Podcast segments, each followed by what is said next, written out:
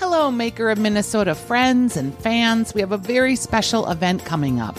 I'm hosting a series of Makers of Minnesota dinners at the Lexington in St. Paul, and I'm so excited. Not only will you be front and center with some of the best makers in the Twin Cities, but you'll be treated to a three course dinner, compliments of Chef Antonio from the Lexington, and he'll be using the featured makers' ingredients in all the courses that he's making for this special event. Our September dinner is Tuesday, September 28th, and tickets are $98. Our featured makers are the talented folks from Alemar Cheese, Red Table Meats, Baker's Field Flour and Bread, and Tres Leches in the food building in Northeast Minneapolis. We will be the exclusive diners in the restaurant for the entire evening, and you will mingle with me and your favorite makers and taste their wonderful products. And a special treat you can even pre order the first ever Makers of Minnesota holiday box filled with my favorite products from makers all around the Twin Cities. We'll have a limited number of tickets for this special event, and when they're gone, they're gone. So go to thelexmn.com and sign up via Eventbrite for the first Makers of Minnesota dinner featuring the talented makers of the food building, including the delicious cheese from Alemar Cheese, breads from Baker's Field Flour and Bread, meats from Red Table Meats and Elixirs, and tinctures from Trace Leches. Get your tickets now at thelexmn.com.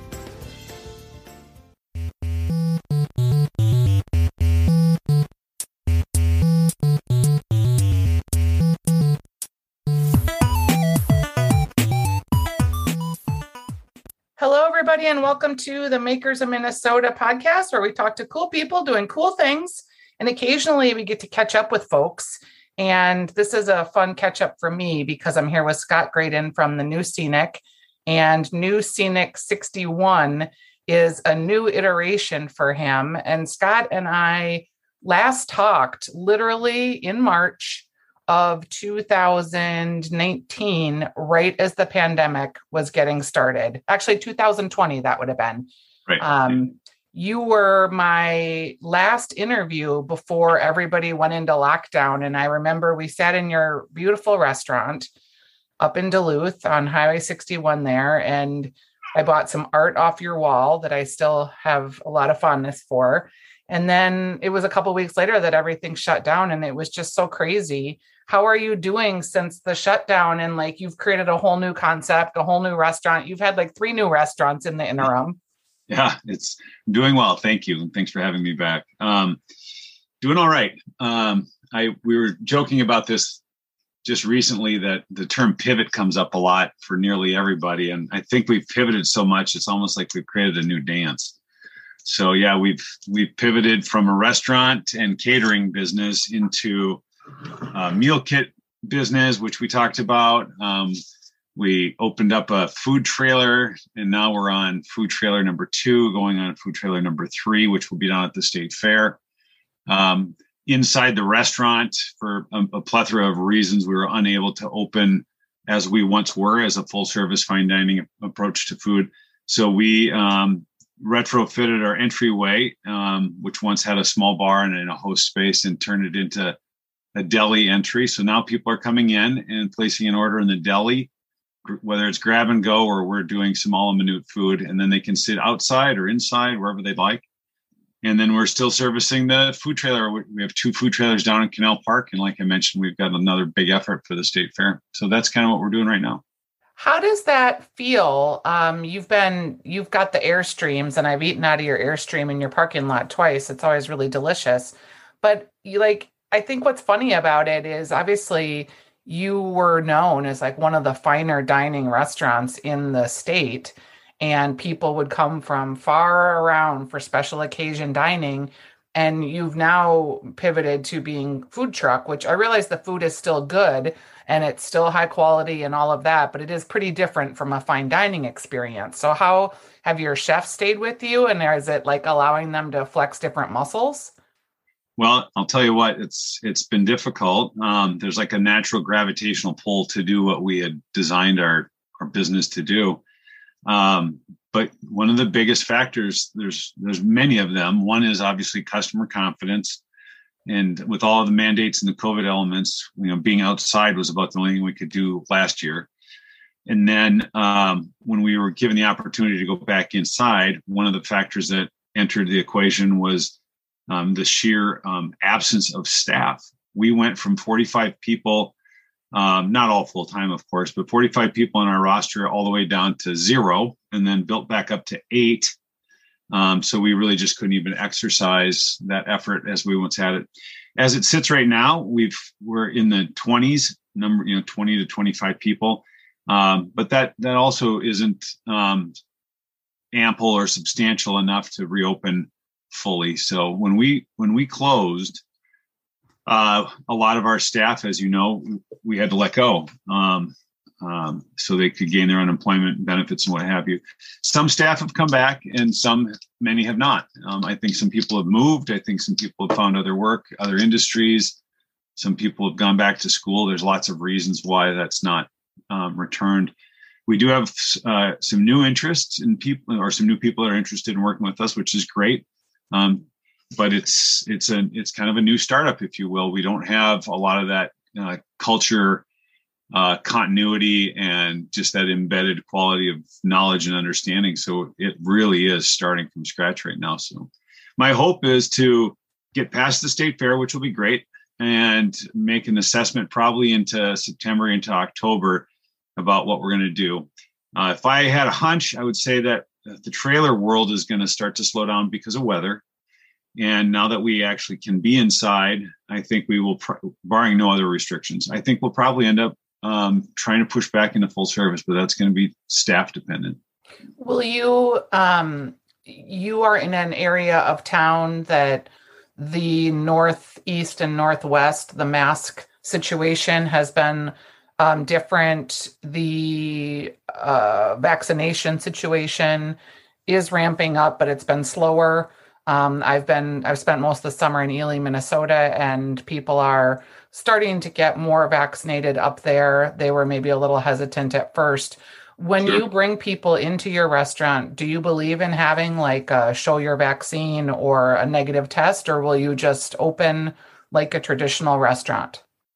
Well, that's tough. Um, so playing on the two polarities there, on one half, you know, we want to create a safe environment for everybody, and on the other half, um, we want to make sure that um, that there's an acceptance of different views um, as well. So that's whether it's political views or religious views. In this case, there's kind of the argument or the the struggle is: do you want to take your risks with the vaccine, or you want to take your risks with the virus? And trying to be accepting of of both is kind of that middle zone. Um, what we've done on the internal side is that the staff piece, you know, they have their discretion to be masked or vaccinated. Um, if they're not, we ask that they are sensitive to those that are. Um, and then on the customer front, um, we have we've chosen not to push um, on mandating any of it other than just asking people for sensitivity. I think that that is starting to show through in just the personal effort on an individual basis. You know, you see a full spectrum of people with or without masks. You see people comfortably sitting inside, and you see other people sitting outside. Um, so I think we've got a full spectrum, and that is a really delicate balance there. Um, so I think I don't know how to approach that conclusively as a business owner, other than we do want to be accepting of everything, and that's proving to be difficult. I totally understand that, and I talked with um, another gentleman, Brad uh, from Lift Bridge, who they have tap rooms in both Wisconsin and Minnesota, and we talked about that, and he expressed a really similar feeling to you that you know they want everybody to be safe. Certainly, their employees and their customers are a priority but that he also personally believed that choice was important still. And yep. he wasn't um, feeling like he could mandate what people would do there other than asking them, like you, to be sensitive and to try to do the right thing for your neighbor and yourself but it mm-hmm. is a it is challenging and it's so weird to be a business that's having to make these decisions on the fly right that you know in in other situations where we've been talking about public health there's been a little more guidance and a little more surety. When you mentioned you're taking the risk either on the vaccine or taking the risk on the virus, it's still risk either way. Yeah, and so, I think the vaccine is not the vaccine is an assistant effort, but I don't think it's a full proof. And I think that's where some of those hesitancies with, with that side of the equation come from. You know, I have a couple points on that. Um, when we roll the clock back, there was a lot of pressure and I'll even say desire to reopen the restaurant as it once was. And I think I probably would have had more former staff come back and join had I done that. But incidentally, we also had quite a few people that said, I'll come back, but I want no customer facing interaction. So if you want me to do dishes or cook, I will, but I'm not going to be a server anymore. So you get that mix as well. So when we made the decision to not open, even though we had like a 50% occupancy issue or whatever in the mass, by being outside, there was a large number or a large percentage of comfort there because you're outside the hyperventilation because the wind is blowing around off of Lake Superior and all that. Um, and we did get some pressure primarily from customers that they wanted us to reopen. And quite frankly, that's still there. There's still the desire of, you know, what's this? We want you to be open. Well, you know, it's a hard thing. This is, we're doing the best with the resources we've got. The other topic that is coming to mind about the vaccination versus not, my sister works uh, in a medical facility in Vermont. And what that what that institution does is it's not mandatory, but if you're on if you do not get vaccinated, you have to have weekly testing. And a lot of people have that belief. It's like, fine, I guess I'll get weekly testing. I'd rather be tested than vaccinated. And, and I think that's giving some latitude there. But um, it's it's just such a sensitive topic for everybody. And I get that there's a life quality to it or a life threatening quality to it. And I think that's where the balance is. And I think everybody is looking for some governance to to mandate or support whatever their view is, whether it's political or business owners or whatever. So, and I think you know we're still we're not a great society for patience and we no. want everything when we want it and we want everything to be resolute the other part of this that is viruses change you know they're evolving they're a living organism that is constantly evolving based on the host that it's experiencing and so when we think we have some magic answer, you can equally be as wrong as you are right. And I think we are seeing that with some of the vaccine breakthroughs, not understanding how long these vaccines last, understanding there might be limitations to them. So it's all pretty interesting. You're coming up on your big event, which is the state fair. And you guys were going to be at the state fair last year and weren't able to because the fair didn't happen. And here we are, kind of marching up again to the fair, and everybody's trying to figure out, well, what's the fair going to do? And if the fair does this, then maybe we should do that. And I, I don't know. I I just I'm very curious to see the fair is two weeks out, how it's going to unfold. Whether it's going to be like it's never Corona what, or whether it will feel because I went to a, a concert. I saw the Jayhawks at Lake Harriet the other day. Awesome. And I really thought when I went, I had my mask in my hand and I am vaccinated. So I thought, well, I'll bring it just to see. And when I got there, there were 5,000 people. I very rarely saw a mask. And I thought, okay, well, maybe this is what the fair will be like. Is this is all a lot of noise and people aren't really that concerned? I don't know. Yeah. Yeah, I think well, well, for us as a business, you know, in the restaurant, we we feel and believe that we need to follow the the governed mandates by the state and feds. Um, and with the state fair, it's a small body of enforcement in and of itself. So we will follow whichever is the stricter of those mandates, whether it's the state fair guidelines or the state itself. Um, but you're right. I mean, there's the there's the whole mentality around herd immunity on this idea of of the vaccine, but then there's also that whole idea of of um, almost like groupthink or or the herd itself. And I think the state fair might I, I hate to be predictive because I don't know, but I think there's an exceptional amount of COVID fatigue. And I also think there's a large level of belief that uh, the vaccine is giving them enough immunity. And I also think people are um, on the idea of a case by case basis. If you want to wear a mask, wear a mask. If you don't want to go, if you don't want to be around it, don't come to the state fair because you know it's going to be a crowd. Right. Um, right. So, and it's an eating and drinking ex- experience too. So, it's likely even if you have a mask, most of the time you're going to have it off anyways because you're munching on, you know, sashimi tuna tacos. Hopefully. Yeah. So where you where are you guys going to be located? We are um, underneath. Let me just pull up so I have some accurate descriptors. We are underneath on the we're the north end of the fairgrounds, south of the Little Farm Hands corner of Underwood and Randall. Um, so it's we will be directly underneath the tram or whatever you call it that's going over there. You're super close to the My Talk 1071 radio booth, and we're doing a live broadcast a couple of days. So Awesome. that'll be fun. Yeah, you're Yeah. close to us. We'll bring you You're some doing- tacos. What's on your menu? I you're going to do this the sashimi tacos. Yep, that's kind of our flagship item right now is the sashimi tuna tacos. We're going to have, um, and then three basic beverages. We're going to have water and then uh, a green tea and a half lemonade, kind of a lemonade iced tea thing.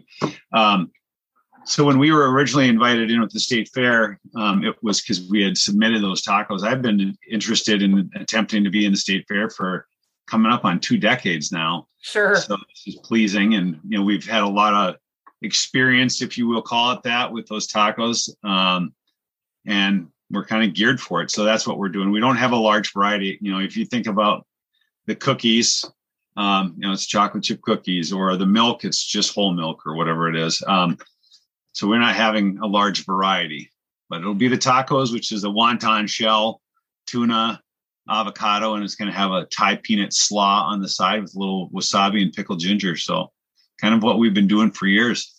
They're delicious. I love Thank them. Um, and I think it's kind of different. It it gives something a little bit different than some of the just sort of greasy, you know, it feels a little fresher. I don't know. Yeah. A wonton is still fried, but it does still feel fresher for whatever reason. Yep, Are I you- agree. Are you a big um, state fair person? You mentioned for 20 years you've been trying to get into the fair. Do you go every year and does it have a heritage for you? I've not gone every year, and obviously, as a restaurant up here in Duluth, uh, the end of August and September, it's always been busy. And then, incidentally, it's also a pivot time for college students and uh, just teachers and families. So we have always had a kind of a interesting mix of employees. So that that time of the year is a lot of flux. We're hiring new people. Some people are leaving. Schedules are tightening because the school, whether they're teaching or attending as a student. So I've not been able to go every year, but um, in years past, I was always part of Minnesota Cooks, and I'd come down and give a conversation or a cooking demonstration, and and those types of efforts over the years, and then uh, wander about and have a beer with a friend and have some fried cheese curds or whatever. So yeah, I'm I'm I'm uh, I'm a Minnesota person. So yeah, we go. Yeah, we're hosting, um, or I'm, I'm seeing the Minnesota Cooks, a couple shows, the one o'clock show and the four o'clock show. So if you get a chance, swing by. Um, we'll be, it's the first weekend, it's that first Sunday of the fair that Minnesota Cooks will be out. So I'm happy to talk to you. I'm happy to come by the trailer and the Airstream. I know it's beautiful. You always have a good job of the restoration.